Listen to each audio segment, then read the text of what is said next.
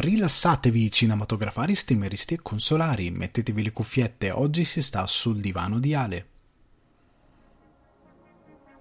Il pezzo che sentite in sottofondo è So There Buddies di Sibau e io sono Alessandro Dioguardi e vi do il benvenuto o il bentrovati o il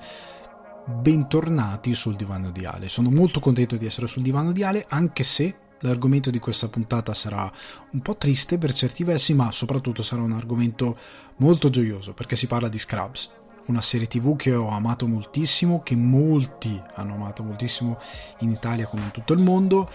Purtroppo ho deciso di parlarne per un evento molto molto molto triste, ovvero la scomparsa di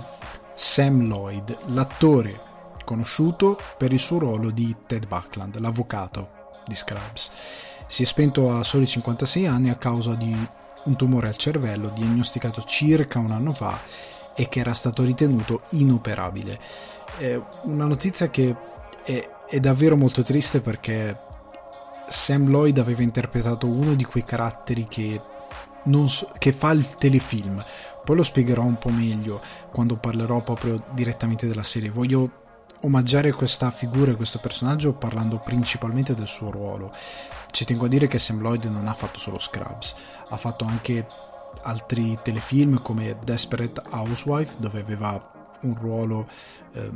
non grandissimo ma ha avuto diverse parti e ha recitato in qualche altra serie tv con magari dei piccoli ruoli. Eh, ha recitato anche in qualche episodio di Seinfeld. Diciamo che è in televisione da molto tempo, è nello spettacolo statunitense da molto tempo. Quello che dispiace di questi personaggi come Sam, Sam Lloyd, che sono essenziali a dire la verità per il mondo del cinema, per il mondo della televisione, è che molte volte non riescono mai a trovare il modo di esprimersi. Il ruolo di Ted è stato, diciamo, il ruolo della sua vita perché gli ha dato modo di esprimersi a lungo, di esprimere tutti i suoi talenti all'interno di uno show televisivo di largo successo e quindi gli ha dato una grande notorietà, ma era indubbiamente un attore con dei talenti. Eh, tant'è che il gruppo che c'è in Scrubs, i The Blanks, eh, esistono davvero, nel senso che facevano delle tournée, poi dopo la serie tv ehm, sono diventati molto più famosi, effettivamente c'erano degli eventi molto più larghi perché li conoscevano tutti per eh, il ruolo avuto in Scrubs. Però è stato bello il fatto che il loro ruolo sia andato oltre e ho dato la notizia sul Cinefax, anche se è firmata redazione, l'ho scritta io, l'ho trovata appena è stata data, l'ho subito riportata con una tristezza enorme. Nella news c'è eh, la versione di Hey Ya che loro cantano nella serie tv quando c'è l'episodio dove si sposano eh, e qui mi autocensuro perché non ve lo voglio dire quindi vado avanti. Eh, comunque c'è una, questo episodio speciale dove si sposano due personaggi sono tutti invitati ci sono loro che cantano questa cover di Eia. Eh, ho messo questa canzone perché è stata dico la verità ho messo questa cover in particolare perché è stata quella che mi è mi è sembrata calzante in quel momento, nonostante ne abbiano messo, ne abbiano fatte altre, ce n'è una stupenda dove cantano um, Someday Over the Rainbow, la canzone di um, Dorothy, di Il Mago di Oz, comunque ci sono molte canzoni, intanto il mouse fa un casino incredibile, ci sono molte canzoni, molti momenti che loro sono andati a sottolineare molto bene all'interno della serie tv, ripeto ne parlerò dopo, quello che voglio celebrare questo attore appunto il fatto che noi molte volte quando pensiamo a non solo al, al, cinema, agli attori, ma anche quando pensiamo ai musicisti, tendiamo, eh, è un po' quello che volevano dire i, i, i pinguini tattici nucleari eh, nella loro canzone Ringo Starr, nel senso che Ringo Starr non è che non è famoso, non è che Ringo Starr eh, non è dotato, non è, non è quello il significato della canzone, però il significato è che alla memoria del mondo della storia Ringo Starr non è quello che era celebrato di più. Sono celebrati più Yoko, eh, non Yoko Ono, John Lennon e gli altri Paul McCartney sono quelli che sono molto più ricorrenti nella memoria eh, delle persone. Anche Paul McCartney anche ora continua a essere ovunque John Lennon è diventata un'icona e sarà un'icona per sempre. Ringo Starr non è un'icona per sempre nonostante sia un musicista straordinario. Era famoso nei Beatles, ovviamente, come erano famosi tutti i membri dei Beatles, ma rimane il fatto che alla fine Ringo Starr diciamo è, è, quello un po' messo ai margini perché Paul McCartney e John Lennon sono quelli che vengono più, cele- più ricordati, più celebrati a livello iconografico nella storia. E ne esistono anche nel cinema eh, ci sono questi casi. Noi tendiamo sempre a riconoscere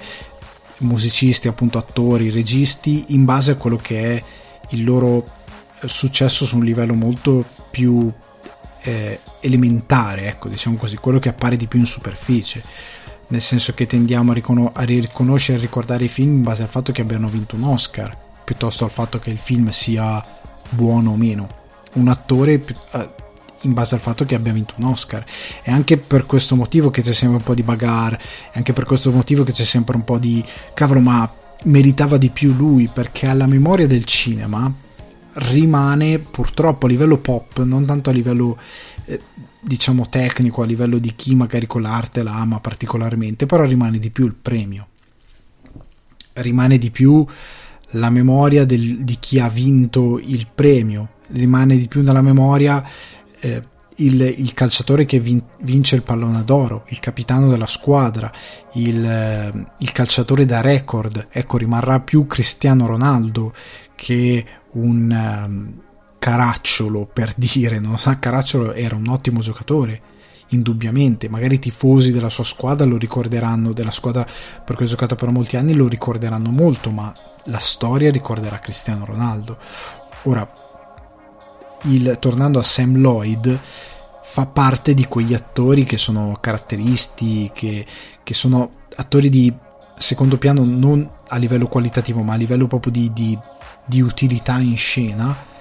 e che magari hanno una loro genialità comica e tante volte eh, anche se guardate gli extra di Scrubs o anche se vedete gli extra che hanno condiviso gli stessi attori in questi giorni dicono c'erano scene che non riuscivamo a finirle perché il modo in cui recitava era divertentissimo, era incredibile, cioè, ci ammazzavamo da ridere perché era geniale in quello che faceva perché magari andava fuori script e tirava fuori una cosa che era dieci volte meglio di quella che era in sceneggiatura ci sono attori che hanno questa capacità. In alcuni casi riescono a diventare, tra virgolette, protagonisti, come in Scrubs. E il ruolo di Ted è stato magnifico, perché il ruolo di Ted era la versione, tra virgolette, americana di Fantozzi, che non aveva quel, quel, quella voglia di demonizzare una determinata figura sociale, magari dell'americano medio, perché quello non è proprio l'americano medio, l'americano medio è più Homer Simpson. Però Ted rappresenta quello che succede all'americano medio quando ha poca autostima in, in, in se stesso, perché Ted è chiaramente capace, però Ted è anche vittima di un sistema che lo costringe a prendere una laurea in legge chissà dove, magari tipo com- un po' come è la versione comica di eh, Better Call Saul, nel senso che deve andarsi a laureare in un college, non so, alle Hawaii, che non è mh, mm, molto bravo in, eh, in, quello che fa, che non riesce a vendersi bene, che eh, Ted era, questo, era un insicuro, un eterno insicuro ed era oppresso all'interno della società ed, ed era punito dalla società per il suo non essere incredibilmente fracassone come sono gli americani che quando vanno a prendersi nella società, in questa società incredibilmente consumistica, incredibilmente del successo, molto, molto guidata a spingere alla gente a cercare il successo in quello che fanno, questa competizione perenne che hanno nella società americana, Ted è ovvio che va a soccombere e quindi diventa un personaggio un po' fantaziano, nonostante avesse la band fossero incredibilmente bravi, tant'è che quando cantano la prima volta il personaggio di, di Zach Braff, il protagonista, JD, rimane come per dire ma questa cosa da dove esce? Perché è effettivamente sorprendente che loro sappiano fare queste cose. Alla fine, ogni volta che c'è un matrimonio o qualcosa, loro vengono chiamati perché sono straordinari. Eh, come ci sono gli stacchi di quando loro appunto devono suonare, quando al matrimonio credo di Turk e, e Carla c'è questo stacco in cui loro un secondo prima stanno parlando sono super timidi non sono per nulla dinamici sono un gruppo di, eh, di, di scribacchini timidi nerd sfigati per nulla alla mano. Appena c'è questo stacco tra quando loro si parlano tra loro e poi iniziano a suonare e diventano l'opposto di quello che appaiono, perché loro possono essere così, è solo che non hanno le, le, le carte giuste a livello, eh, a livello proprio caratteriale per riuscire a far emergere quel lato di loro, nonostante loro siano incredibilmente dotati. E, ed è un personaggio, tra virgolette, tragico, ma è anche un personaggio molto geniale quindi diciamo la scomparsa di un attore come eh, Sam Lloyd è stata molto dura perché il pubblico si era affezionato. Era impossibile non affezionarsi a Ted, era impossibile non, non ridere del, di, delle vessazioni che subiva continuamente, del, di questo personaggio assurdo che festeggiava quando riusciva ad avere un, una, una minima vittoria su Kelso che era quasi non curante di questa vittoria, quella che per Ted era un traguardo assurdo per, perché esso era sì va bene lo potevi fare anche prima, bastava dirlo, a me non cambia niente eh, ed era favoloso, era proprio favoloso come personaggio il fatto che fosse così depresso, che dicesse delle cose terribili, tipo ammazzarsi e, e che chi, chiunque parlasse con lui fosse la... scusa non ho capito cosa hai detto, nel senso che lo ignorava alla base proprio completamente e è un personaggio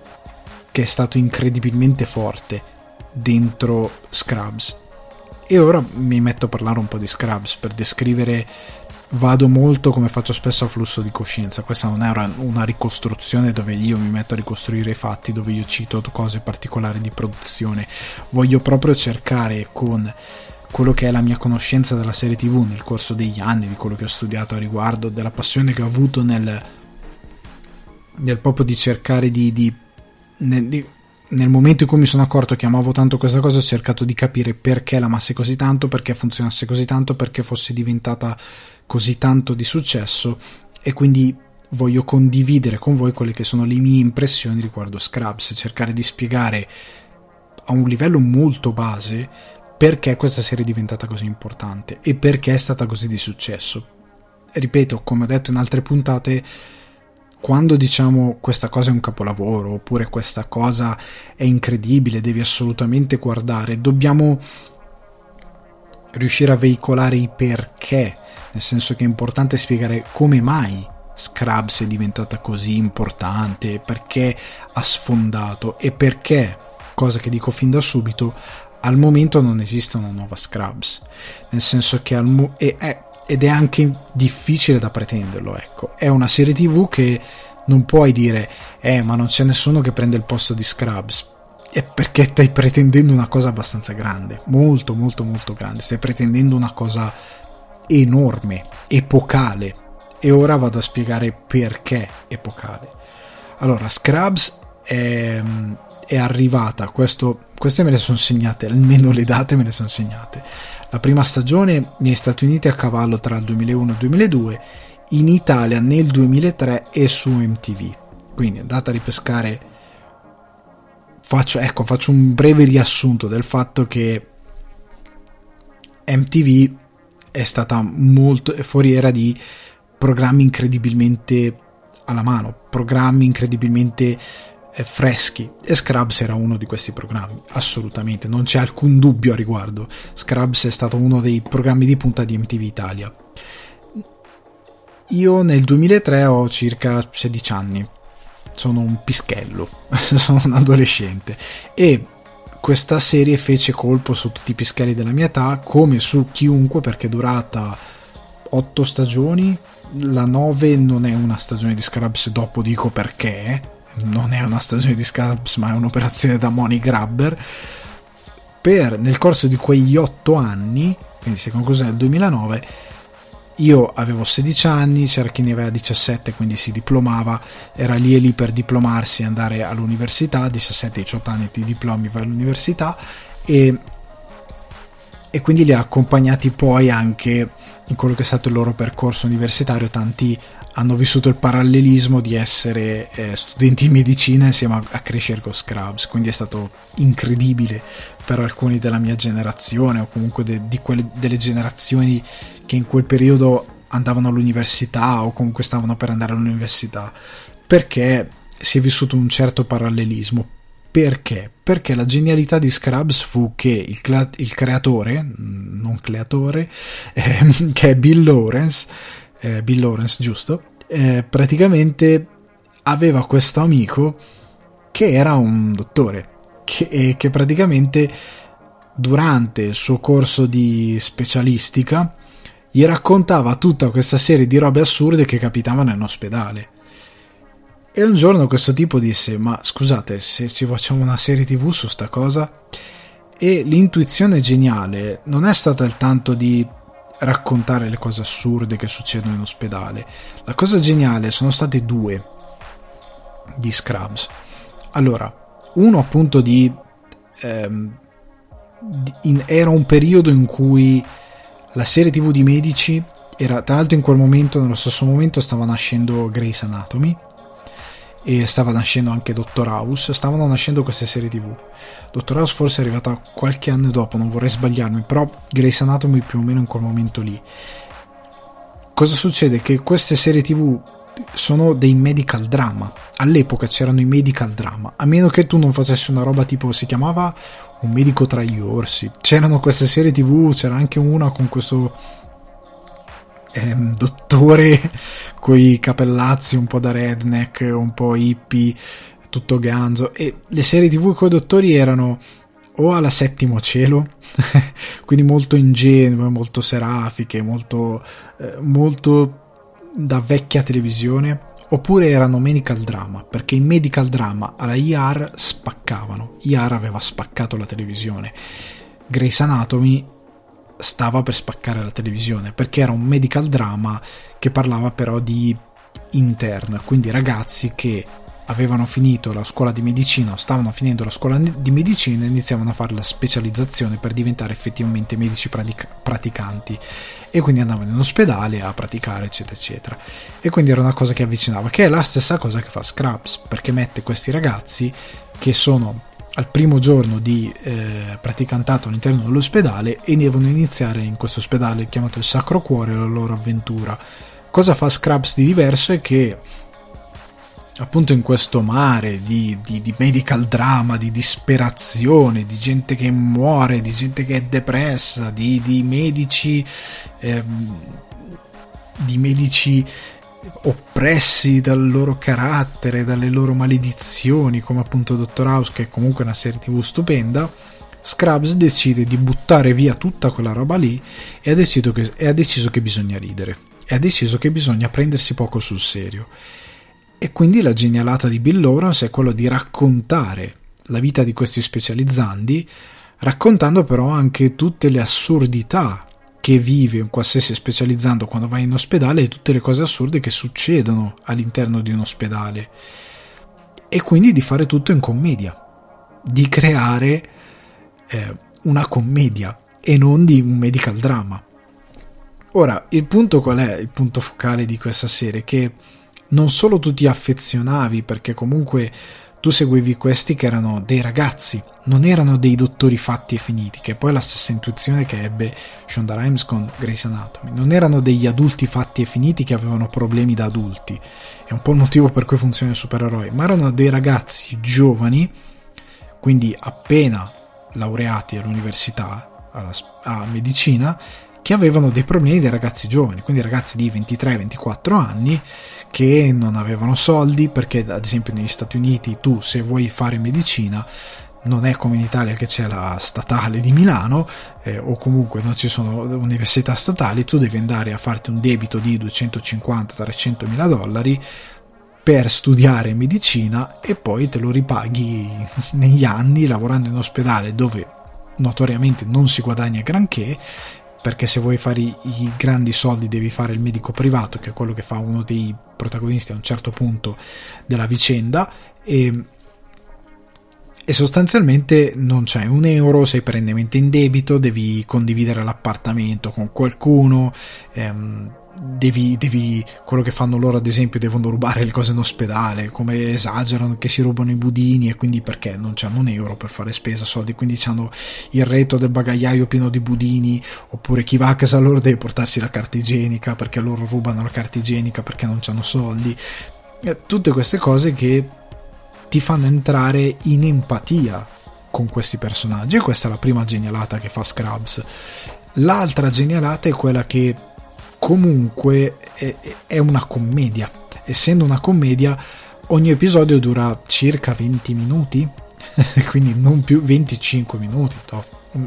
meno di mezz'ora dura un episodio nel, nel range dei 20 minuti comunque no? come una sitcom ma la cosa geniale è che non è una sitcom perché ehm, Scrubs è stato anche molto moderno in questa cosa perché mentre tutti gli altri cercavano i medical drama avevano già un linguaggio da serie televisiva quindi comunque avevano una regia televisiva. Grey's Anatomy anche ora non fa parte della nuova alba delle serie tv è sempre la regia televisiva da medical drama come IR ecco. Scrubs invece era sì una commedia ma il suo linguaggio in televisione cercava già qualche movimento di macchina cercava già eh, qualche non aveva il solito campo medio primo piano campo largo. Campo, campo largo sì. Primo piano non aveva questa cosa. Ehm, non aveva campo lungo scusate. Eh, non aveva questa cosa. Non c'aveva questa brutta abitudine di avere le classiche tre inquadrature che si usano nella sitcom ok non aveva questa impostazione cercava già un minimo di regia un minimo che non era una regia incredibile ma siccome devi fare commedia e nella commedia non è importante solo la battuta o i tempi comici della battuta, ma è anche importante come vai a girare la commedia. La regia nella commedia è importantissima, è stata appiattita nel cinema da molto tempo. In televisione la sitcom tende parecchio ad appiattire ed è il motivo per cui deve mettere le risate registrate, cose che ad esempio in Scrubs non c'è. c'è ci sono in How I Met Your Mother, che è una serie tv molto moderna nonostante questa cosa, che anche se le risate registrate sono un po' quasi non te ne accorgi che ci sono, mentre invece Scrubs decide di non metterle perché l'altra cosa geniale è che il tono di Scrubs, nonostante sia una commedia, è quello di mettere un po' di dramma perché serve a dare dinamicità ai personaggi. Nella, nella, nella sitcom i momenti drammatici sono sempre molto attutiti, sono sempre molto brevi. Scrubs invece non ha paura di pestare il pedale sull'acceleratore. Quindi esisteva, esiste, perché Scrubs lo potete ancora vedere, una componente drammatica molto forte in Scrubs, nel senso che in questo ospedale la morte esiste, i pazienti muoiono e ci sono degli episodi molto pesanti perché muoiono magari dei, dei pazienti o dei personaggi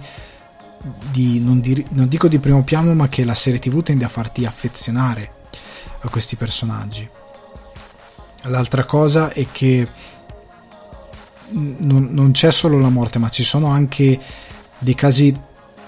dei casi abbastanza drammatici ma il dramma non passa mai per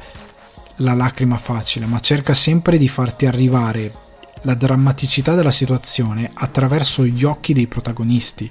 quindi attraverso quelli che i protagonisti vedono in queste situazioni, attraverso quello che loro vivono in questo, cioè cerca di veicolarti attraverso la storia come dovrebbe fare il dramma migliore. Perché quella situazione è così grave? Perché quella situazione ti fa arrivare dei messaggi? Perché ti stimola delle parti del cervello molto ben precise? E lo fa creando una situazione.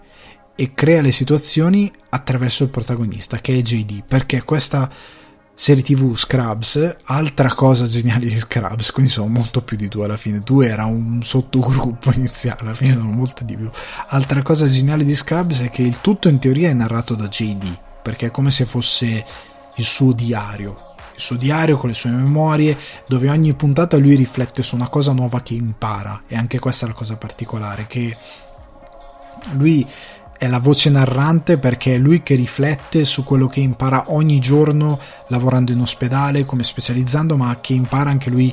crescendo come persona, perché andiamo nel personale dei personaggi, c'è una costruzione dei personaggi. Nelle serie tv tendono a essere soprattutto nelle sitcom tendono a essere molto bidimensionali i personaggi. Qua sono un po' più tridimensionali perché tendiamo a conoscerli molto di più ok? E ad esempio il, il, fatto di sfruttare JD e l'occhio di JD per raccontare le situazioni, per raccontare le sue sensazioni e, so, e molto spesso per spostarsi, perché JD per quanto presenza totale e voce narrante, però poi si sposta sugli altri personaggi. E allora iniziamo a seguire Turk, iniziamo a seguire Carla, iniziamo a seguire Elliot, iniziamo a seguire il dottor Cox, iniziamo a seguire Kelso. E ogni volta che in un episodio c'è una situazione X, questa situazione X che è generalmente sempre molto universale, anche questo è bello di Scrubs, che le situazioni sono universali. Quindi anche se tu non sei uno specializzando di medicina, in quella situazione ti ci puoi trovare. Ci, ti ci puoi relazionare con quella situazione, con quella cosa che sta vivendo il protagonista. Scrubs a un certo punto fa una delle puntate sulla depressione più belle che io abbia mai visto in televisione perché non è retorica, è proprio è, un, è una puntata che comunica molto bene quello che vuole cercare di farti arrivare.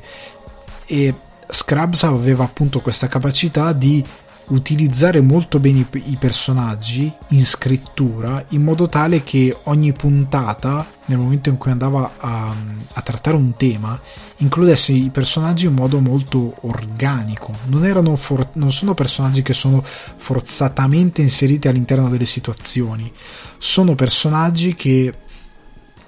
vivono determinate situazioni subiscono le conseguenze di determinate azioni che altri non subiscono perché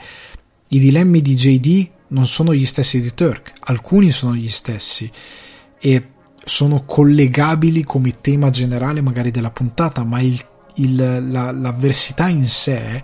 molte volte è diversa, come molte volte è diversa la conseguenza che hanno determinate situazioni sui protagonisti. Ed è, e questa cosa è molto bella, è molto intelligente soprattutto perché non c'è mai una situazione che colpisca nello stesso modo e che soprattutto sia interpretabile in modo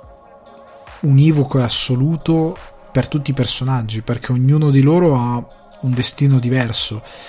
che si applica e quella morale di quell'episodio si applica alla loro vita in modo diverso in base a quella che è la loro situazione, perché questa cosa serve anche per farti capire che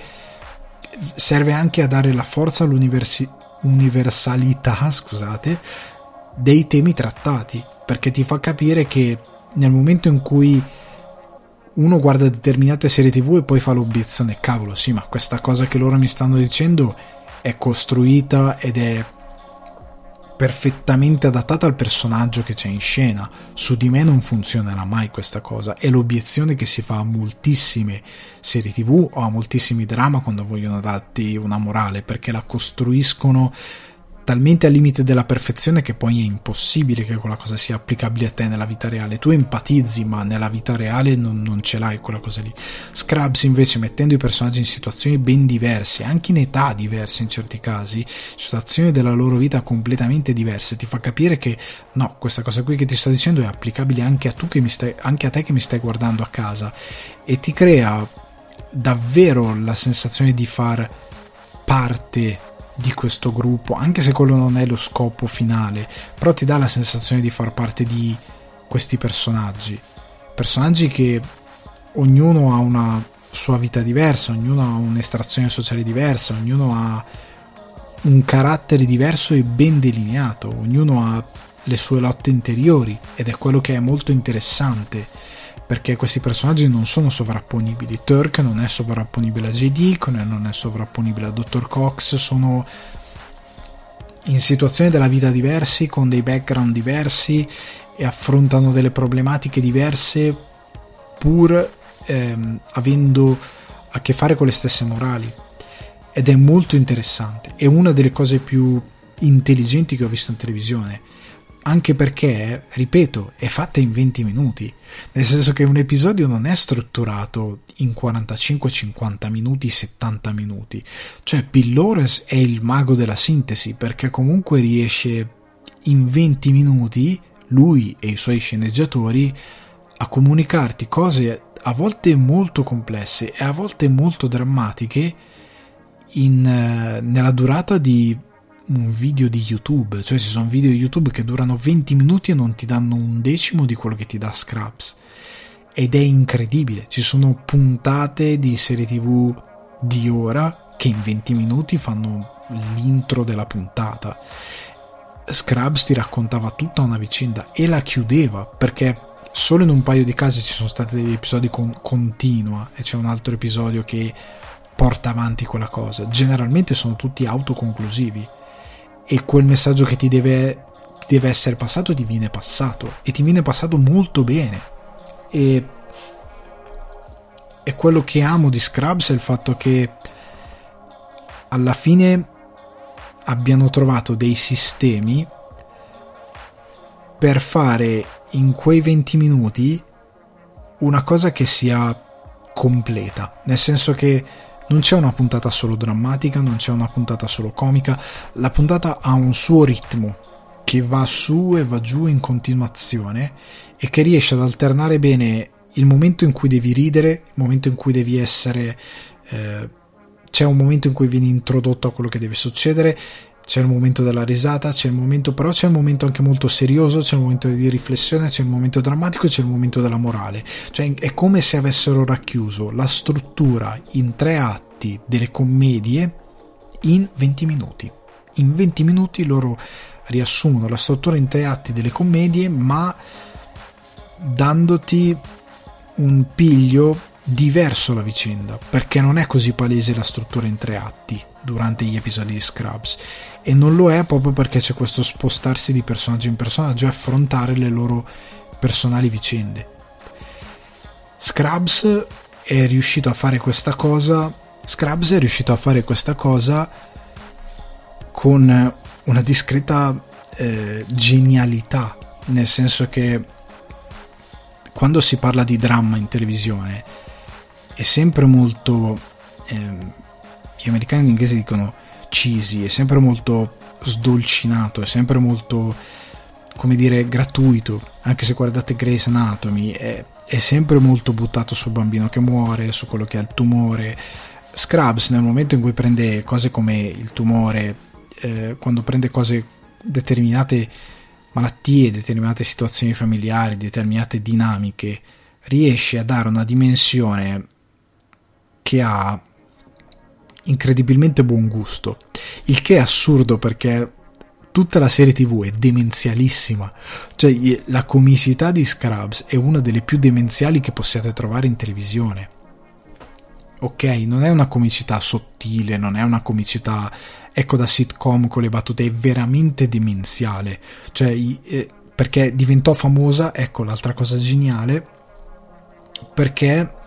per via proprio del protagonista di JD perché JD, come gli altri personaggi, non è quello che noi intendiamo come un vincente. È un protagonista che è un po' scarso negli sport, è un nerd, è un nerd non alla The Big Bang Theory, però comunque è un, è un secchione, è uno a cui piace studiare, è uno a cui piace eh, magari Star Wars, è, è, quel tipo di nerd, ehm, è un è timido, non è incredibilmente bravo con le donne, nonostante abbia le sue avventure con le ragazze, ehm, non è uno molto sicuro di sé, è uno che generalmente si fa molti castelli in aria, molto con la testa in aria, è borderline per essere ambiguo in tante situazioni perché non è un tipo molto mascolino come invece è Turk che è molto più mascolino, come il dottor Cox, che è molto più mascolino, ma sono personaggi diversi. Turk, ad esempio, è un super competitivo, dottor Cox è un super competitivo, ma è proprio un maschio alfa. JD è un insicuro, è un eterno insicuro, è più sensibile, è più. è, è molto più fragile, ecco, fra virgolette. E il fatto che lui abbia questi continui eh, flash, questi viaggi mentali che si fa, lo accomuna a questa cosa che abbiamo tutti noi di tante volte di immaginarci le cose, di farci anche noi dei viaggi mentali, di farci determinate seghe mentali, solo che lì è proprio è visiva la cosa, diventa una cosa a schermo, diventa una cosa messa in scena, diventa una gag messa in scena. E ci sono questi viaggi mentali di JD che durano botte di 2-3 minuti, a volte durano 30 secondi, a volte durano di più, però sono tutte gag visive e sono tutte gag visive che so, vivono sì di sceneggiatura di battute però sono gag visive. Anche qui serve la regia perché non puoi fare la regia alla eh, The Office o, non è quel tipo di regia. Proprio una regia che deve cercare dei modi per stupirti deve cercare dei modi per rendere eh, presenti quelle, quelle assurdità per rendere eh, plausibili all'interno del mondo di Scrubs il fatto che ci sia un determinato tipo di di, di demenzialità, ecco. E, ehm, dicevo, per quanto riguarda il dramma, eh, Scrubs ha questa cosa di renderlo molto posato, non è spettacolarizzato il dramma, nel senso che eh, te lo fa, eh, in un certo senso anche più subdolo, perché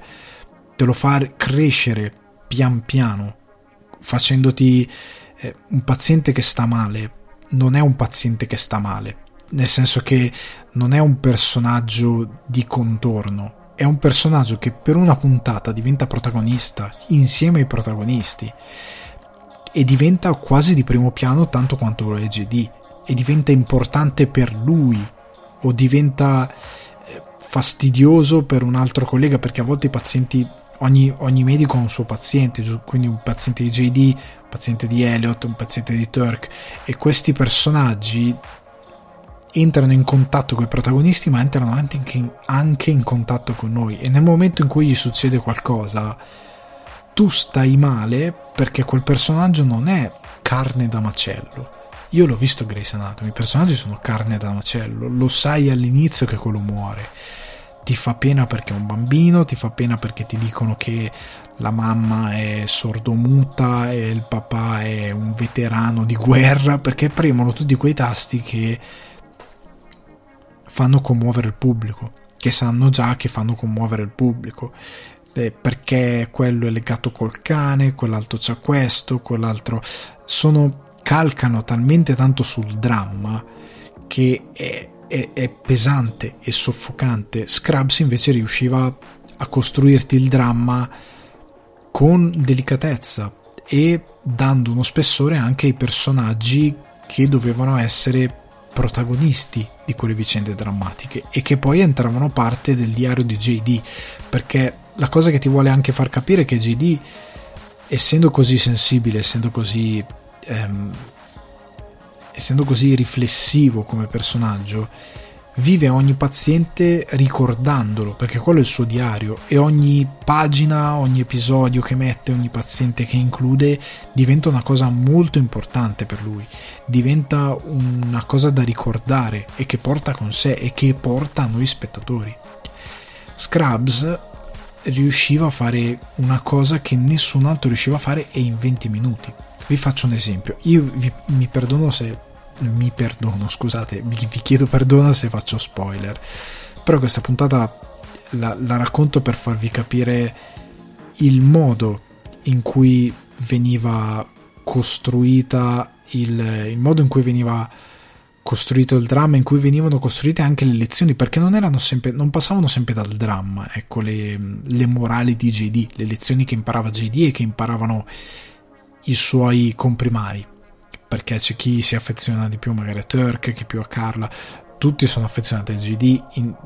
tutti quelli che guardano Scrubs, però magari c'hai i, i, secondari che ami un po' di più, un po' di meno. È impossibile non amare, ad esempio, il dottor Cox, però voglio arrivare dopo alla caratterizzazione dei personaggi. È un'altra cosa geniale del telefilm. Eh, ad esempio, prendete la puntata di Underdog, la famosa puntata dove i, appunto il gruppo dell'avvocato Ted canta la, si scopre che loro cantano canzoni di cartoni animati, fanno le cover band delle canzoni di cartoni animati e, e c'è questa, questa puntata che sostanzialmente ti vuole insegnare che eh, non esistono gli eroi, cioè non, eh, non è una questione di essere un eroe o meno. Quando c'è un'avversità, quando c'è qualcosa che non funziona, quando c'è qualcosa che ti opprime, quando c'è qualcosa che sostanzialmente ti, ti crea un disagio e ti rema contro, tu hai sostanzialmente due scelte. Ti puoi lasciare andare all'autocommiserazione, quindi ti puoi lasciare andare a darti per vinto, darti per sconfitto, oppure davanti a quella che è una difficoltà, davanti a quella che è un'avversità, da quella, da quella che è per te anche una roba che ti ha buttato per terra, puoi decidere di rialzar, rialzarti e affrontare quello che è il tuo problema, quello che è la tua problematica. E quando succede questa cosa, quando si dice a questo momento in cui ha questa realizzazione e questo momento in cui il dottor Cox è molto protagonista in questa puntata, eh, parte, parte questa, questa la sigla di Underdog che loro cantano tutti insieme o meglio il gruppo di Ted canta tutti insieme mentre lui va con la morale. Quindi ti vuole, ti, in quella puntata non c'è nulla di drammatico. È una puntata dove tu empatizzi con i personaggi perché ognuno di loro deve affrontare un'avversità in quello che è il loro, il loro, il loro personale, quindi in quello che è magari il, il, non lo so, il ruolo di un medico che deve vederselo con un paziente di un determinato tipo, il ruolo di un'infermiera che deve vederselo con delle limitazioni date dall'essere infermiera e non essere magari troppo rispettata, dal, dalla voglia di Turk di primeggiare e di non essere il primo della classe in quel momento, ma da avere molto da imparare, da dimostrare eh, e da essere magari messo al tappeto da qualcun altro, da un superiore che gli fa rendere conto di non essere così bravo. Ognuno di loro deve affrontare una questione, ognuno di loro deve affrontare il proprio demone. E in 20 minuti loro ti fanno questa cosa senza un dramma eccessivo, senza crearti una situazione artificiosa e, e ci mettono tanti elementi comici che ti fanno stare bene. Scrubs è una serie tv che, ecco, fino le altre serie tv, generalmente, soprattutto le sitcom, tendono a farti stare bene perché sono un po' degli antidepressivi. Sono delle, eh, delle pillole che ti danno quella sensazione di benessere per 20 minuti, ok? Tu sei lì, la vedi, ti diverti, non pensi a niente, e anche quando magari le battute sono intelligenti, sono interessanti, le situazioni sono ben costruite, tu tendi sostanzialmente a evadere. Scrubs non vuole del tutto farti evadere, perché comunque è molto intelligente. Eh, nonostante sia il tipo di serie tv, come dicono, come disse JD in una puntata, eh, è una cosa che tu ti siedi e hai voglia di ridere, no? È così. Però ti fa pensare, però ti costringe a riflettere, ad affrontare quelle che sono le tue sfide quotidiane. È fatto così Scrubs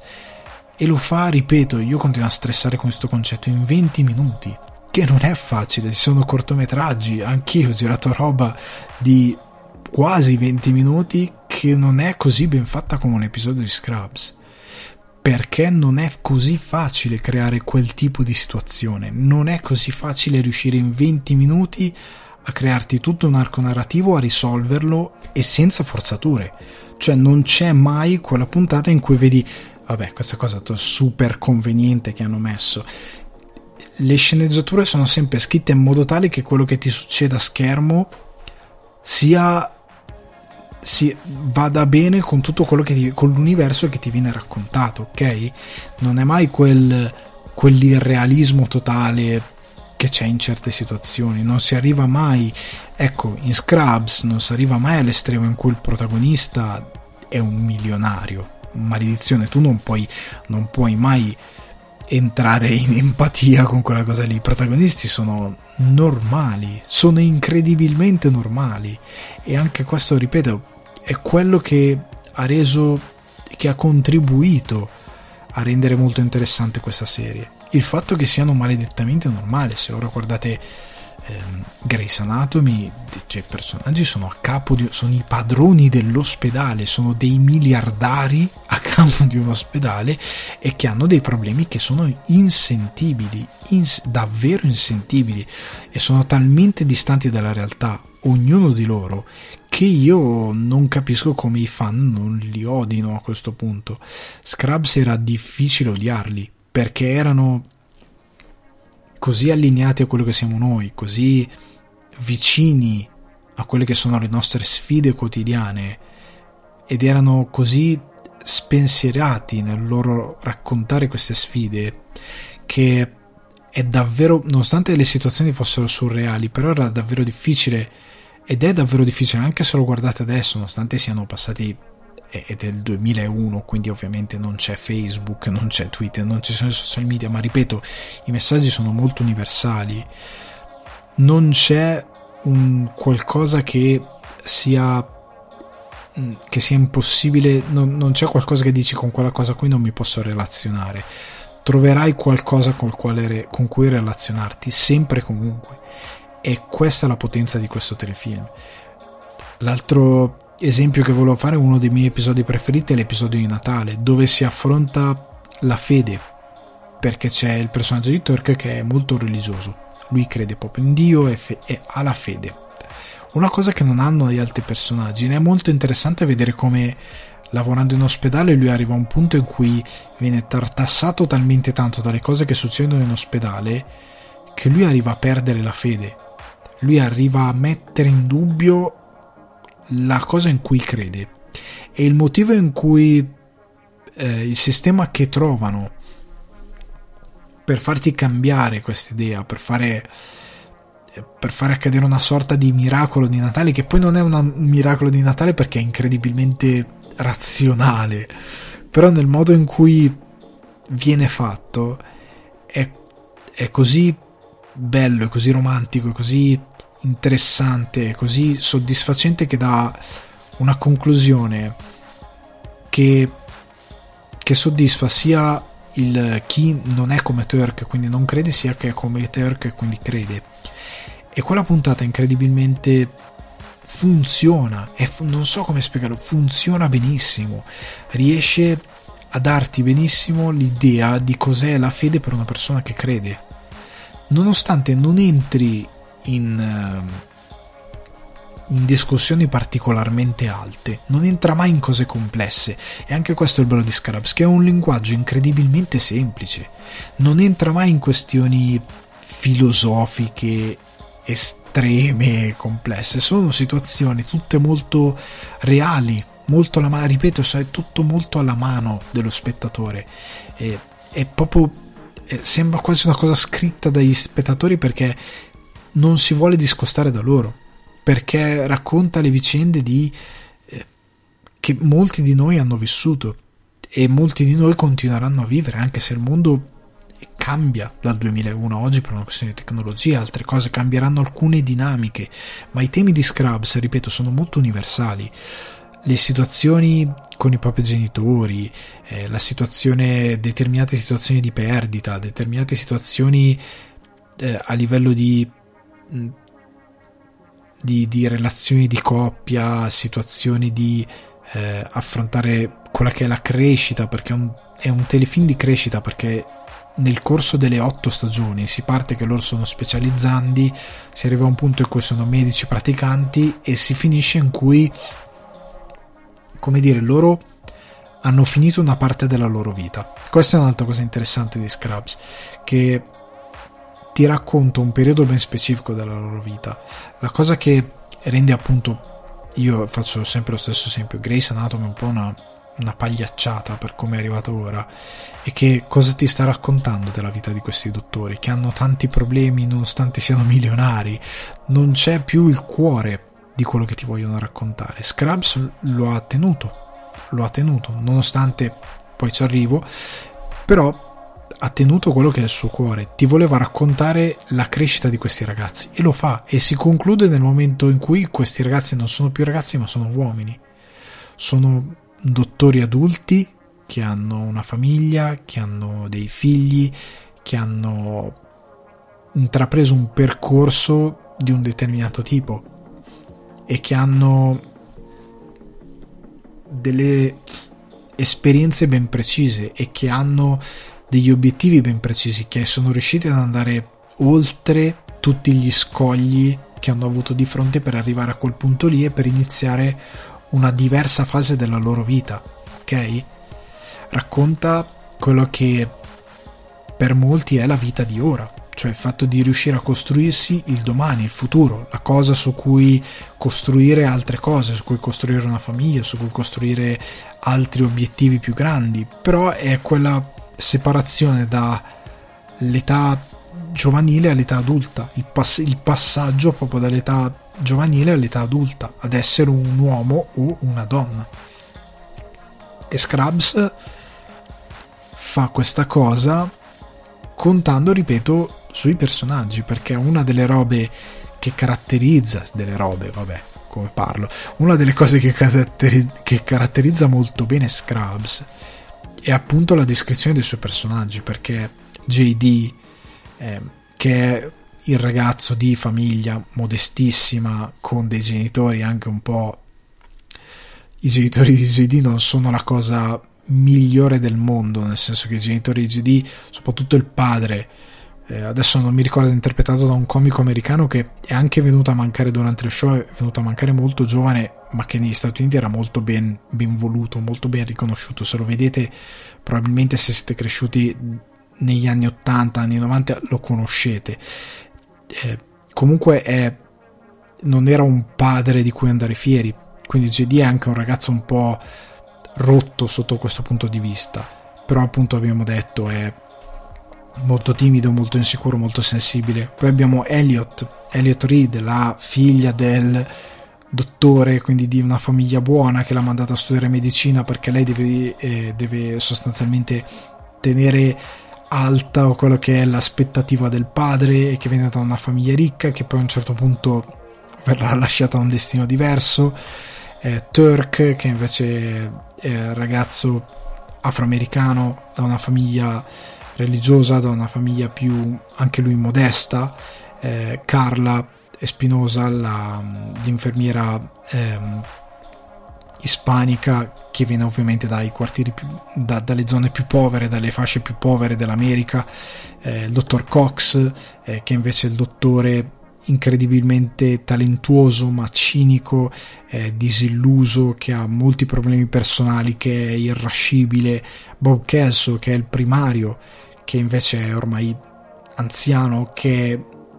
quello che il dottor Cox potrebbe diventare se, non, se rinunciasse alla sua parte più, eh, più erosa, se fosse, se desse comunque se la desse vinta al sistema americano degli ospedali che vogliono fare soldi. Bob Kelso è anche un personaggio che poi cambia col tempo e con le stagioni. È bello anche questo che si evolvono tutti i personaggi, compreso Dottor Cox. Dottor Cox lo troviamo in un modo, lo lasciamo in un altro, anche lui ha una sua crescita. La cosa bella di Cox è anche la sua comicità che è molto più eh, è molto più pungente, molto più eh, aggressiva, è molto più da satira. Kelso è invece un po' più l'anziano strafottente infame che loro devono combattere perché lui pensa a, all'ospedale che deve fare i soldi, ma anche lui, grazie a questi ragazzi, una crescita particolare. Poi c'è l'inserviente. L'inserviente è la carta imprevedibile del mazzo perché il fatto di rendere protagonista l'inserviente è stata una delle idee geniali di tutta la serie perché c'è questo personaggio interpretato da Neil Flynn, me lo sono scritto, eh, che anche lui insieme a, um, al compianto Sam Lloyd, uno di quegli attori caratteristici che riescono a fare un lavoro incredibile a livello di comicità e rimanere nella storia. Lui ha fatto anche un'altra serie TV, ora non ricordo il nome, una serie TV che è andata piuttosto bene negli Stati Uniti, è diventata anche quella un piccolo cult, non come Scrubs, ma è diventata un piccolo cult. Comunque l'inserviente è, è il personaggio proprio è il personaggio e che è stato copiato Boris la prima stagione deve molto a Scrubs. L'ossatura della prima stagione di Boris è Scrubs perché quello che biascica in, in uh, Boris è l'inserviente in Scrubs. Copiato di pacco con eh, lo stagista che viene oppresso dal, da, da Biascica lì è l'inserviente. L'inserviente che opprime JD perché sì non c'è una ragione, lo odia, basta. E quindi gli fa di tutto, gli fa qualsiasi cosa. Ed è un personaggio geniale perché è perennemente sopra le righe, perennemente assurdo, continua a dire a volte cose senza senso, eh, a volte tira fuori aneddoti che non hanno ha, proprio alcun senso, che sono fuori dal mondo. E, ed, è un, ed è il personaggio che ti fa incredibilmente ridere perché è folle, perché è cattivo, perché, perché lo odi e basta, perché è un generatore continuo di gag che vedono protagonista JD ma che a volte si intrecciano anche con gli altri personaggi perché non è un, un è anche quello il bello che Scrubs è riuscito a non rendere nessun personaggio, come detto prima, bidimensionale. A un certo punto anche questo personaggio ha una sua dimensione, ha una sua dignità a schermo e ha una sua forza a schermo. Riesce comunque ad averla ed è, per me è straordinaria questa cosa perché un personaggio secondario che riesce a essere così importante non è da poco perché è sempre presente. in ogni puntata tu ti chiedi cosa cavolo gli fa l'inserviente. Eppure a un certo punto anche lui ha una sua personalità. Anche lui c'è una puntata. Ecco, c'è una puntata dedicata proprio all'attore. Cioè, nel senso che io credo l'abbiano fatta come omaggio a lui. Ed è una, una puntata che gioca con la quarta parete non perché effettivamente la sfonda, ma perché la, la sfonda nella consapevolezza dello spettatore. Perché eh, sostanzialmente è una puntata dove JD, per imparando una determinata lezione, cerca di capire perché siamo quello che siamo, perché facciamo determinate cose, perché ci mettiamo in testa eh, l'idea di come l'inserviente di dover sempre trovare eh, queste cose folli da fare verso JD o da fare in generale.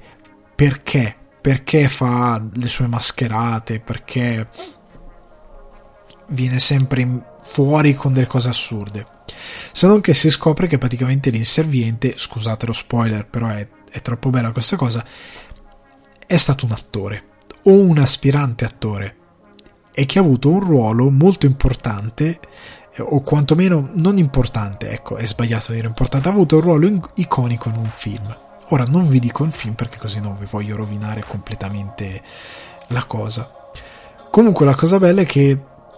è un film vero, cioè nel senso che è un film molto famoso, è anche un film molto bello eh, ed è uno di quei film che è passato alla storia del cinema. Eh,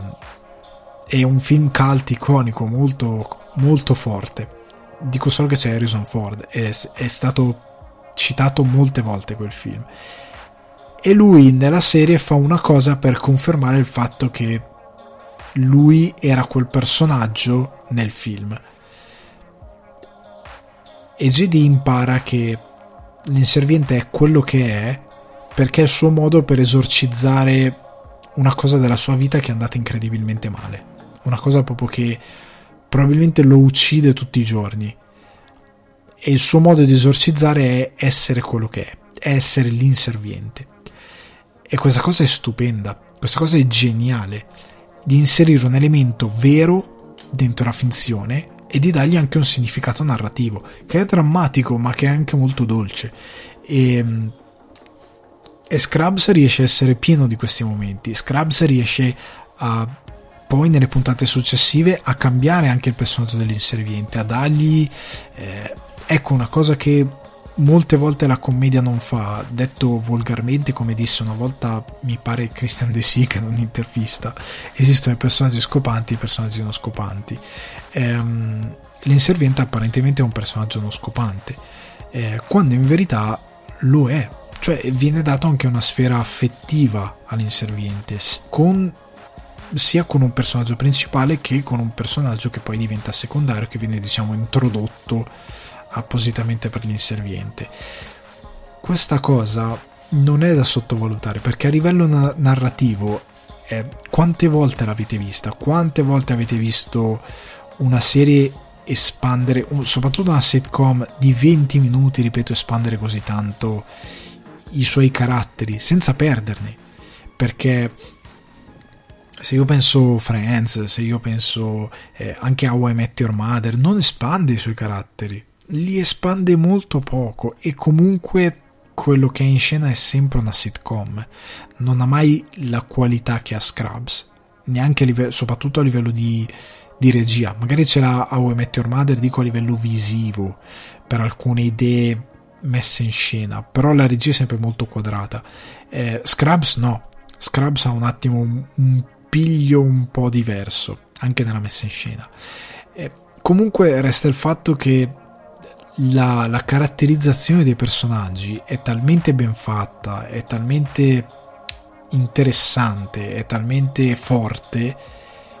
che rende lo show sempre fresco, perché tu con questi personaggi ci puoi giocare, non ci puoi fare tra virgolette quello che vuoi, nel senso che l'infermiere non lo puoi trasformare in un dottore, Carla non può diventare primario, Carla è quello che è, l'inserviente è quello che è, ma puoi giocare con quella che è la loro crescita, perché anche l'inserviente ha una sua crescita, come ho appena detto, anche Carla, Carla ha una sua crescita. JD e Turk hanno una loro crescita, Elliot ha una loro crescita, il dottor Cox ha una loro crescita, Ted ha una loro crescita, hanno tutti un ruolo che cambia ed è mutevole all'interno della serie. Ed è quello che rende, che contribuisce tra le molte cose che ho discusso a rendere Scrubs così particolare. Il fatto, ripeto, che poi ognuno di loro sia un personaggio comico. Nessuno e, e, e ognuno di loro è un personaggio drammatico. Ecco, sono comici e drammatici perché questa serie ti vuole dire che in quei 20 minuti che tu torni a casa e ti vuoi vedere una serie tv e vuoi magari andare un attimo fuori mentalmente, tu puoi anche imparare qualcosa, tu puoi anche... A me è capitato di guardare un episodio di Scrubs e avere un problema personale e dire no dai, mi ha risolto un problema, cioè nel senso proprio di arrivare a capire qualcosa di applicare che loro a un certo punto ci scherzano con questa cosa. Eh, tu stai applicando forzatamente qualcosa della finzione nella tua vita per risolvere un problema e non dovresti fare così. Però tante volte succede perché è un po' quello lo scopo della serie per tante cose. E, ed è incredibile come viene fatto ed è incredibile come loro abbiano avuto la forza di portare in televisione una cosa che sostanzialmente era aliena, completamente aliena perché non la faceva nessuno e tuttora non la fa nessuno. Perché molti tipo soprattutto i fan di Grey's Anatomy si attaccano al fatto che c'era la voce narrante di JD eh ma la facciamo anche la fa anche Grey's Anatomy anche loro sono specializzanti sì ma ripeto in 20 minuti Grey's Anatomy non fa quello che fa Scrubs non, fa, non lo fa neanche in 40 e e non riesce a giocare così bene con i personaggi, non, cre- non è riuscita, soprattutto ad esempio in Scrubs è pieno di VIP, è pieno. Hanno fatto comparsate VIP da Ryan Reynolds a, a Colin Farrell, C- ci sono stati un botto di VIP. Michael J. Fox fa un personaggio stupendo. Michael J. Fox fa un personaggio stupendo che è anche al centro di una delle morali più belle di Scrubs, una di quelle che proprio ogni volta che la guardo rimango eh, allucinato per quanto è bella, per quanto è potente e ripeto, io lo stresso sta cosa per il fatto che sia fatta in 20 minuti,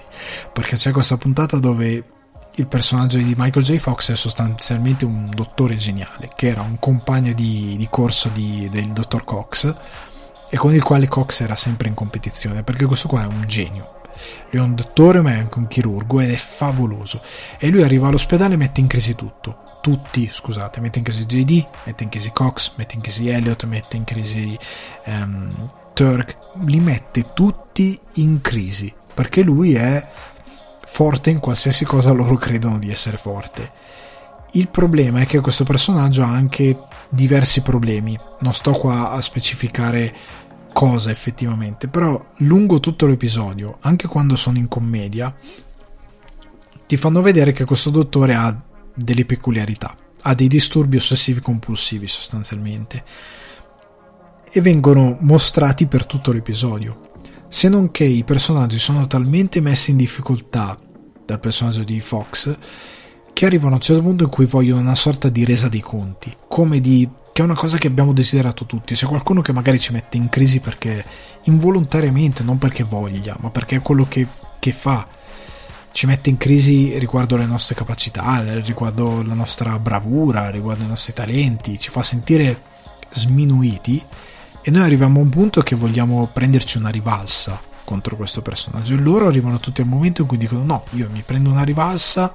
perché questa cosa che ha detto, questa cosa che ha fatto, che lui non voleva utilizzarla per mettere in crisi quella persona, ma che collateralmente lo ha fatto per ribattere a questa cosa che lui mi ha detto. Nel momento in cui tutti si fiondano da lui, si rendono conto di qual è il suo problema,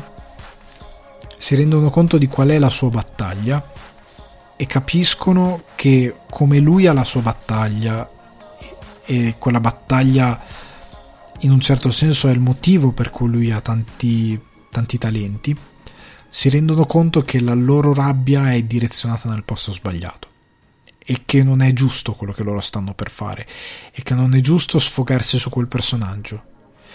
perché come quel personaggio non sfoga la sua frustrazione per quelli che sono i suoi limiti, per quelle che sono le sue, le sue battaglie interne su di loro, non è giusto che loro facciano altrettanto con lui. Cioè non è giusto che loro non rispettino lo stesso principio con lui.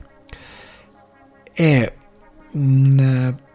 un episodio potentissimo. Ed è potentissimo non solo per come recitano i personaggi, non solo per come costruiscono tutta la situazione, non solo per la sceneggiatura, non solo per le musiche. Ecco, Scrubs ha questo questo modo incredibile di usare la musica all'interno del, delle serie tv perché la musica nelle serie tv c'è, c'è, sempre stata io faccio l'esempio di Smallville è una serie tv che è diventata di culto è stata di culto che ha ricevuto in America un botto di premi.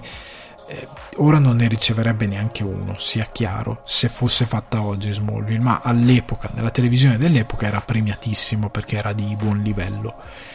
Però eh, Smallville usava tantissimo le musiche, eh, ma sembrava a volte il festival bar, nel senso che erano quasi invasive negli episodi, in alcuni casi, non in tutti, ma in alcuni casi erano così presenti che cavolo dicevi, por- porca miseria, ho capito che devi mascherare determinate cose, ma non così tanto la musica. Scrubs invece, quando usa, usa la musica, quando ha usato la musica, è riuscito a farla sempre in modo molto diegetico e funzionale, nel senso che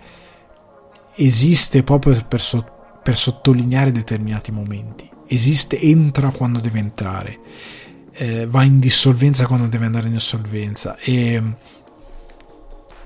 ad esempio, quando dicevo la, la Over the Rainbow che fanno i The Blanks in uh, Scrubs, uno c'è regia perché c'è questo, tutto questo movimento di macchina, anche quella puntata è tutta tema Mago di Oz, è tutto un parallelismo con la morale a Mago di Oz e segue, va da loro che cantano sul tetto, poi si sposta di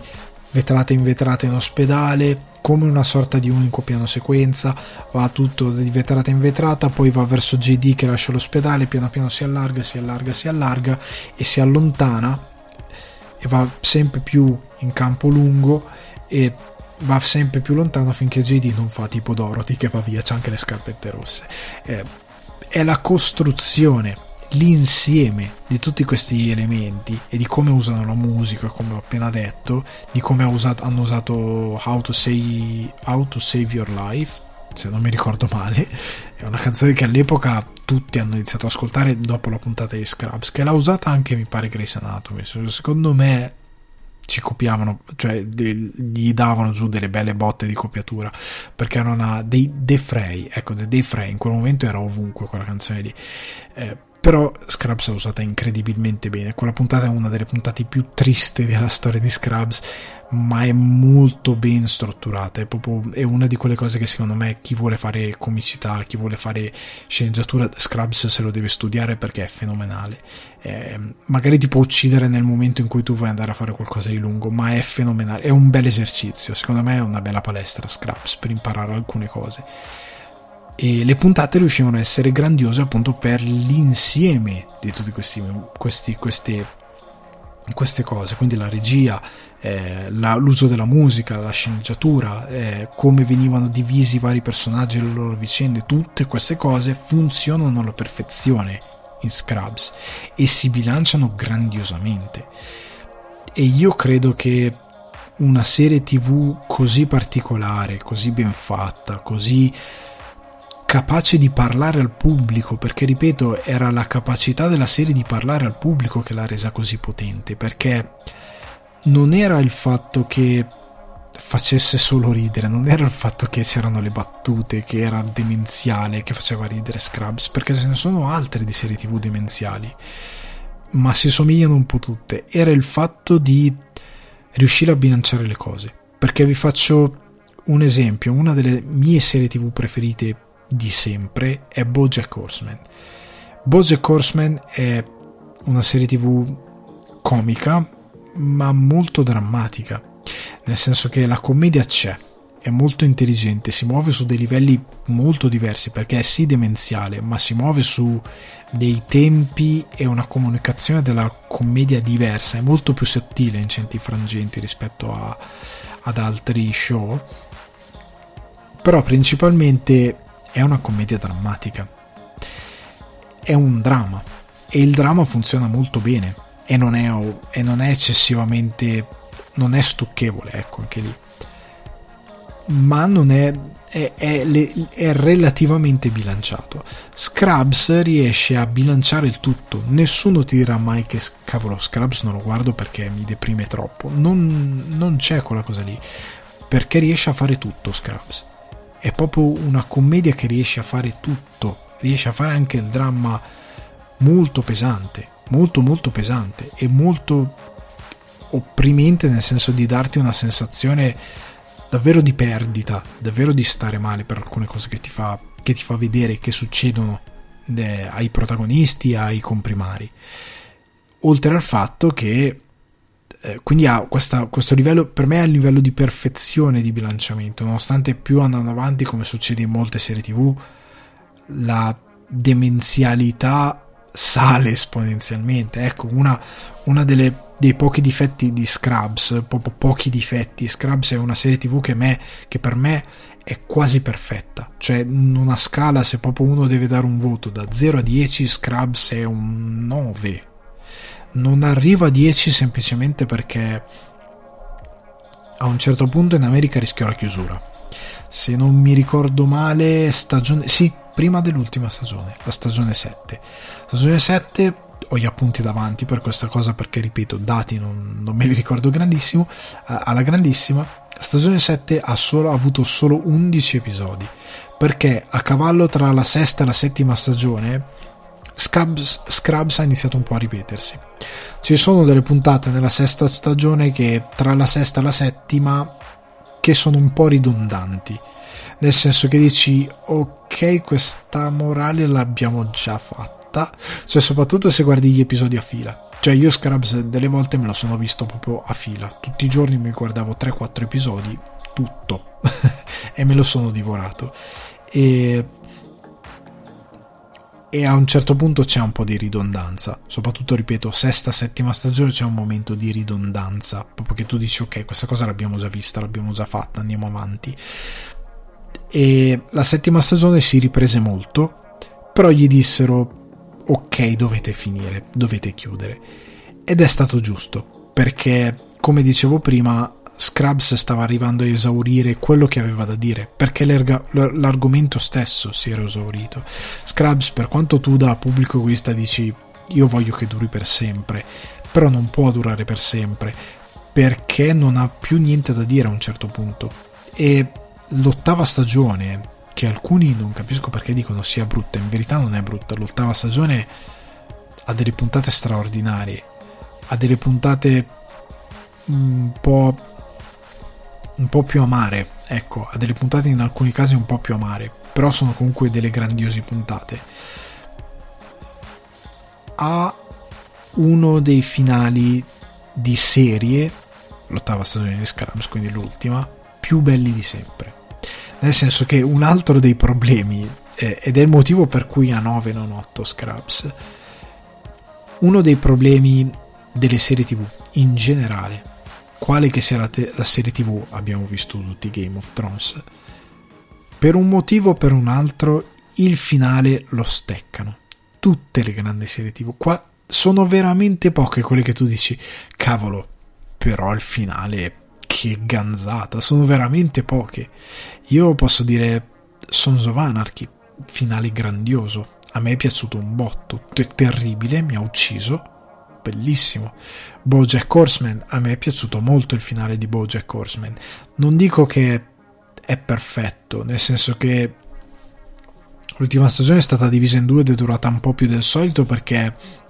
Netflix ha ordinato la chiusura della serie nonostante fosse di un successo planetario, però ha ordinato la chiusura della serie e um, hanno dovuto inventarsi una chiusura. Hanno dovuto un po'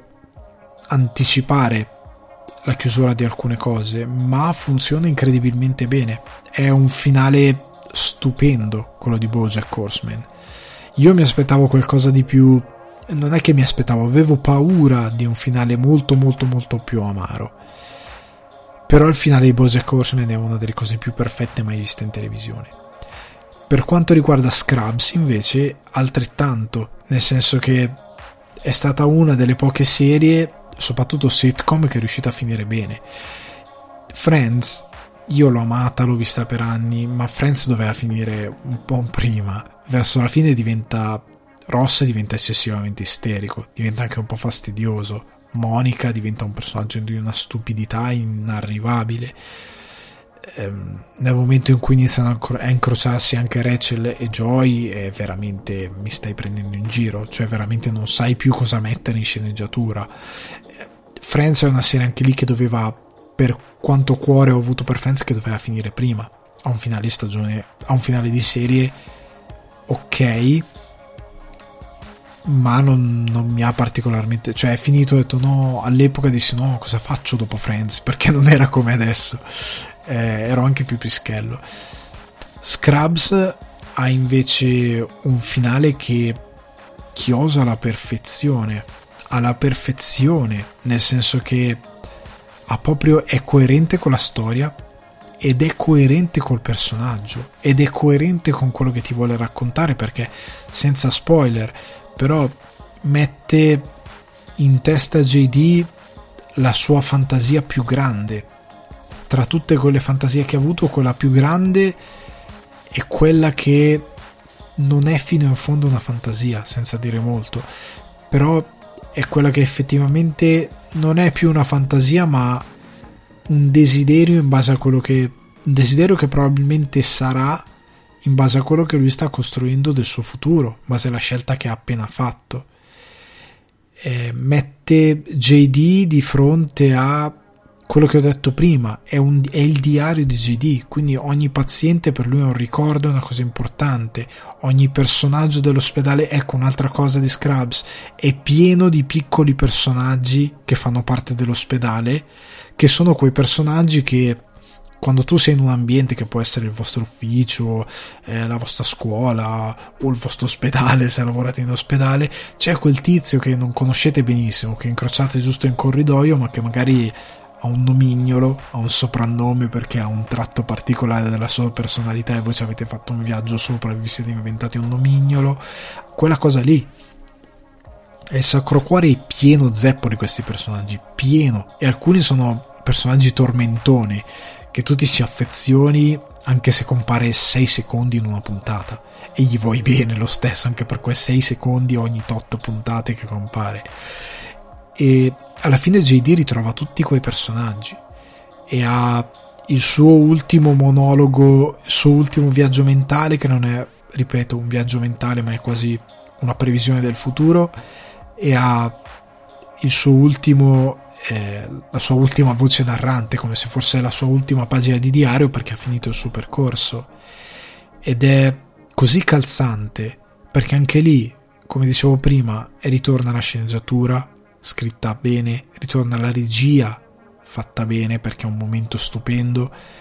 ritorna lui, Zach Braff, stupendo nel ruolo e nel recitare quella parte. E ritorna l'uso sapiente della musica perché c'è The Book of Love di Peter Gabriel. Io l'ho distrutta quella canzone dopo quel. Dico la verità, non l'avevo mai sentita d'ora, prima d'ora. Prima di quel momento l'ho sentita e poi me la sono mangiata. L'ho ascoltata decine e decine di volte. Me la sono. L'ho, l'ho, l'ho, mi ha distrutto dentro quella canzone, talmente volte l'ho ascoltata. E, e questa cosa è meravigliosa. Il finale è perfetto. E e non ti dà senso che sia incompiuto, non ti dà senso che sia che manchi qualcosa, c'è tutto, c'è tutto quello che è Scrubs, c'è tutto quello che sono i personaggi, c'è un ultimo giusto saluto a tutti i personaggi e... ed è talmente bello, talmente ben fatto, ben strutturato che io dico la verità mi ha fatto parecchio male vederlo. E a me come a tanti altri amici, amici che erano appassionati di Scrubs a parte che noi eh, tipo con degli amici avevamo anche noi la notte bistecca come c'è nell'ultima stagione di Scrubs però comunque eh, la cosa bella è stato che quel finale lì eh, è talmente bello, è talmente è, rimasto talmente tanto nel cuore del, di chi lo ha visto, di tutte le persone, di tutti i fan, che anche rivederlo è quasi, è quasi difficile, cioè fai fatica emotivamente perché ti emoziona tanto. Eh, ed è una delle cose meglio riuscite in televisione perché anche una ripeto una sitcom come How I Met Your Mother ha avuto un finale controverso un finale non dico oggettivamente brutto anche se da un certo punto di vista era giusto prendere una decisione più netta o era giusto fare de- ma questa è una mia opinione rimane il fatto che il finale ha accontentato tutti e non ha accontentato nessuno Scraps no Scraps è perfetto non, non hai molto da rimproverare a quel finale. Ed è la chiusura di serie una delle più belle di sempre. Per me, insieme a Breaking Bad, Sons of Anarchy, eh, si siede proprio lì. Si siede insieme alle serie che ce l'hanno fatta, perché non esistono molte serie che sono finite eh, soddisfacendo il pubblico. E per Scrubs non era facile. Per una serie così. Quindi, ricapitolando, per me l'unico singhiozzo di questa serie è stata appunto il, quel, quella ridondanza che c'è stata tra sesta e settima stagione. Per me il resto è tutto favoloso. Anche il fatto che nell'ottava stagione abbiano introdotto tra se settima, non mi ricordo se settima o ottava stagione, sì, settima o ottava stagione avevano introdotto i nuovi specializzandi. Eh, con tra l'altro il piccolo, il piccolo Franco, il, piccolo, il fratello minore James Franco. Una cosa interessante era anche che Scrubs era doppiata molto bene, molto molto molto bene. È una delle, delle poche serie che voglio comprare il cofanetto, però voglio comprare il cofanetto italiano per il cruccio di avere semplicemente tutti e due i doppiaggi, cioè quello italiano e l'audio originale perché sono affezionato all'audio italiano. Sono molto affezionato alle voci italiane, anche se mm, me la rivedrò molto probabilmente in originale eh, la prossima volta che la rivedrò. Però sono molto affezionato alle voci in originale. L'infamia, la cosa che dico la nona stagione di Scrubs non esiste, la cosa che tutti dicono la nona stagione di Scrubs non esiste, è perché l'ottava stagione ebbe degli ascolti talmente talmente alti,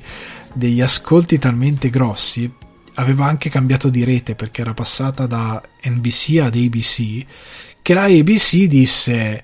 eh no, noi vogliamo un'altra stagione, perché l'ultima stagione è andata così bene, con degli ascolti così alti, che noi vogliamo un'altra stagione. Che è stata una delle decisioni più deleterie della storia della televisione, perché fecero questo Scrubs ehm, Mad School mi pare che si fu eh, Mad School mi pare che lo chiamia, chiamarono ehm, che è, ufficialmente riconosciuta come nona stagione quando in verità se voi guardate la serie è proprio titolata Mad School c'è proprio una sigla diversa c'è proprio e la cosa che fecero era di fare questa scuola di medicina in una specie di campus universitario dove ehm, la protagonista era una ragazza, quindi tutto si girava dal lato di una ragazza che faceva la nuova JD. E c'erano alcuni ehm, personaggi delle vecchie serie che ricomparivano ehm, come Cox, eccetera, eccetera, ricomparivano nella stagione. Anche JD ricompariva nella stagione in un, in un determinato ruolo. Il problema è che la cosa è stata talmente tanto forzata, talmente tanto imposta. E dopo che tu avevi visto quel finale perfetto, che l'idea di vedere sostanzialmente un reboot remake della serie con una nuova protagonista che faceva la stessa cosa che era JD, però al femminile, e che non aveva niente della serie originale perché era, era, un era andato, cioè mi avevi raccontato quello che volevi raccontarmi, è stato un suicidio. Tant'è che questa stagione viene disconosciuta, nonostante sia palesemente uno spin-off, viene praticamente disconosciuta da chiunque ami Scrubs, cioè nel senso è, è, è tutti dicono 9 ah, stagioni di Scrubs, 8 stagioni di Scrubs, non sono 9, quella roba lì non è la nona stagione, perché effettivamente è stato un tentativo di capitalizzare sull'enorme successo che aveva avuto il finale e che la rete ha cercato perché loro si erano beccati solo la stagione finale, ABC si era beccato solo l'ottava stagione, tutte le altre erano andate su NBC. È un crimine contro la, la, la, l'intera serie, la storia se- dell'intera serie. Quindi Mad Scud per me è un 5 perché proprio non funziona e perché non per fare quella cosa lì non, non potevi farla, cioè nel senso che non puoi dopo che mi hai fatto un finale così ripropormi questa cosa non, non, puoi proprio, non funziona più perché mi stai palesemente prendendo in giro come spettatore, che è una cosa che Scrubs non ha mai fatto.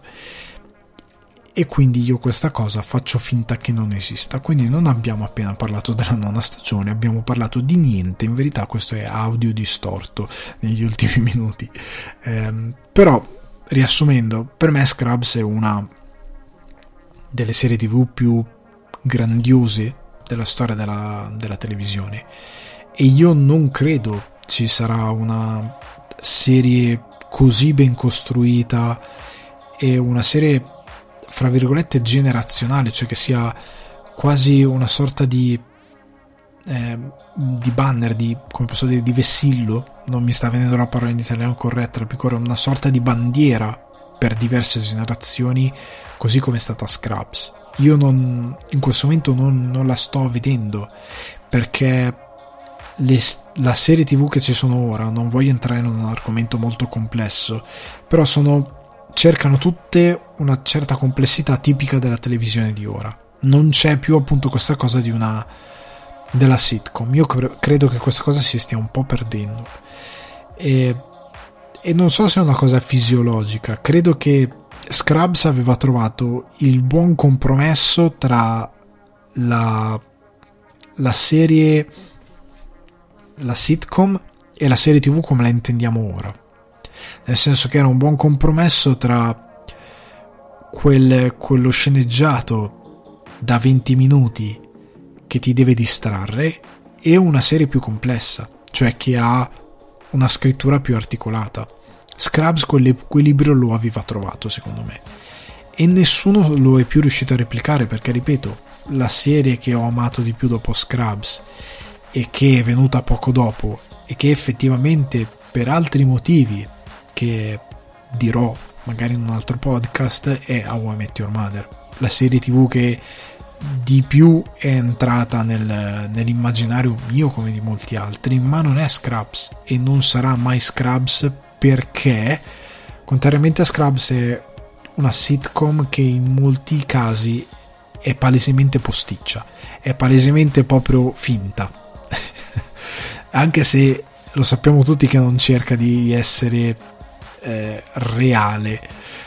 però è veramente è, ha proprio il difetto che hanno tutte le sitcom. Scrubs non ce l'aveva. Scrubs non aveva quella cosa. Se guardate il primo episodio, che è il pilota, e poi vedete il secondo, capite che c'è un aggiornamento di set perché hanno avuto. hanno fatto il pilota, poi gli hanno detto ok, è grandiosa. Gli hanno dato i soldi per completare tutto e per fare un set come si deve, per entrare ufficialmente in produzione. Ma anche nel primo episodio sembrava una, una serie tv normale. Ecco, la, l'altra cosa interessante è che questa cosa poi andando avanti cambia e viene aggiornata, ma la prima stagione sembra quasi come se fosse una aveva la pasta dei, dei, film indipendenti da Sundance, non so come dirlo, però aveva quella caratteristica lì, anche visiva, e questa è una cosa che mi diverte molto, è molto interessante. Ehm, però niente, la conclusione vera di questa cosa, di questo tutto questo sproloquio su podcast, su Scrubs, non su podcast, e, ehm, e che per me è una delle serie più grandi che possiate trovare e io vi consiglio di recuperarla. Ovviamente fate conto che state guardando una serie tv del 2001, quindi non c'è Facebook, non c'è Tinder, non c'è Whatsapp, dovete entrare nel, nella mentalità di una serie tv che è ambientata negli anni 2000, primi anni 2000, primo decennio del 2000, che quindi non ha tutte le rivoluzioni tecnologiche che negli ultimi sei anni ci hanno completamente ribaltato la vita. Dovete far conto di questa cosa se fate conto di questa cosa, secondo me trovate una delle serie tv più geniali della, della televisione. Anche più di roba come The Big Bang Theory, che per me è una serie tv che metà la puoi buttare via tranquillamente. Um, però non, non, vado al, non vado in altri argomenti. Quindi chiudo qui, recuperatevi Scrubs e io sto perdendo la voce come al solito e vi saluto e vi rimando a la prossima settimana o il prossimo appuntamento. Ciao!